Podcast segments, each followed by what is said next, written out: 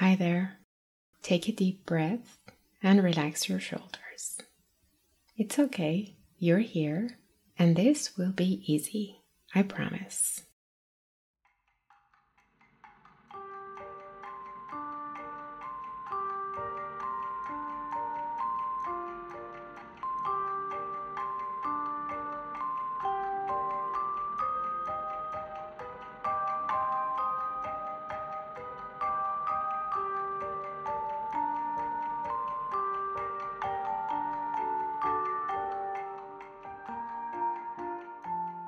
Hello and welcome. Today in another episode of English Airs, the podcast that gives you effortless accuracy, we are going to look at the verb to have and how it can be used in the continuous form.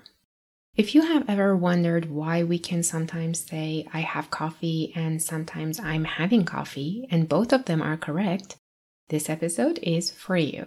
Come with me and let's look at what the verb to have means when it is used in the continuous form. Spoiler alert, it has a lot of different meanings. So many, in fact, that we are going to go over this in two separate episodes. And here is part 1. As you might remember from season 1, episode 6, there are many words that cannot take the continuous form because they are not actions. For example, when you say I have great friends, you are not exactly doing anything. It's just a situation that you are in. And this situation is permanent for the foreseeable future, and that is why we use the simple form. Now, let's see how the meaning will change if we use the verb to have in the continuous form. Today, I want to give you as much practice as possible, so we are going to do the opposite of what we have been doing up until now. That is, I will give you the meaning, and then I will pause and give you the time to use the form I'm having or you are having or they are having and make the sentence.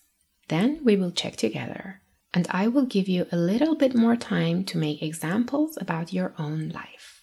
If you are listening to this on YouTube, a very good way of practicing would be to comment below this video. You can use the prompts I will give you, pause the video, and type in your answers.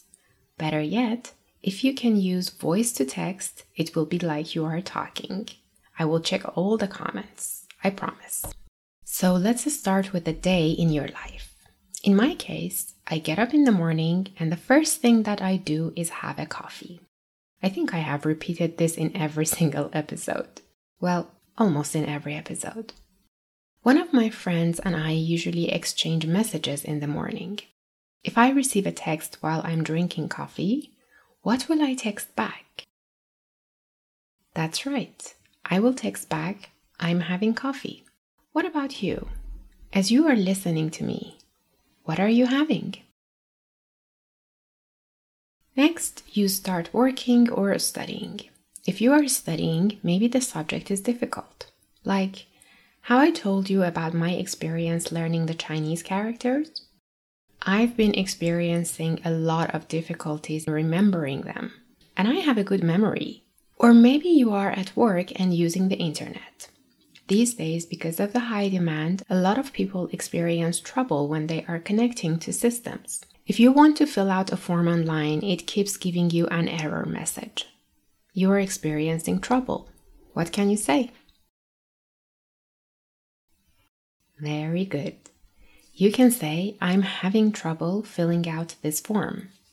Or maybe, I'm having trouble memorizing the Chinese characters. Your turn now. What are you having trouble doing? It doesn't have to be right now. It can also be these days, or so maybe you are having trouble falling asleep. Whatever it is, you can put it in the comments, and maybe others can help you by suggesting solutions.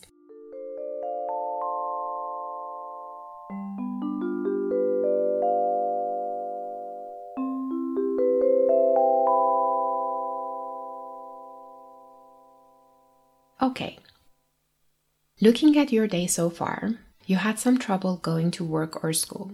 At work, you couldn't connect to the system easily. Then you decided to take a coffee break and go to a coffee shop to study a little. But the coffee shop was full and there were no seats. What you were studying was also very difficult, and it made you frustrated. Is that what you call a good day? I don't think so.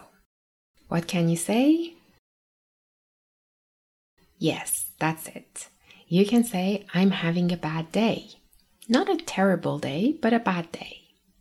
So tell me, what kind of day are you having? Remember to speak out loud if you can. And if you are listening to this on YouTube, don't forget that you can use the voice-to-text function to type in your comments.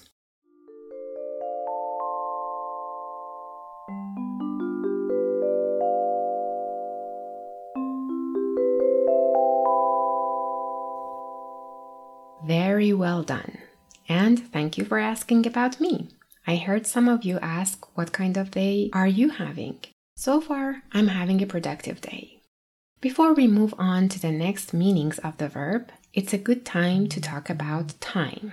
Just like you can say, I'm having a good day, you can also say, I'm having a good time. In this case, obviously, you mean I'm enjoying myself. And if you are really, really enjoying yourself, if you are so happy that it is like a once-in-a-lifetime experience, I'm very happy for you. You are having the time of your life.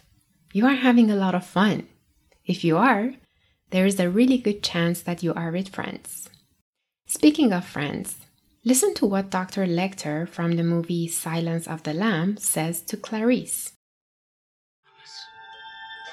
I do wish we could chat longer, but I'm having an old friend for dinner. Bye.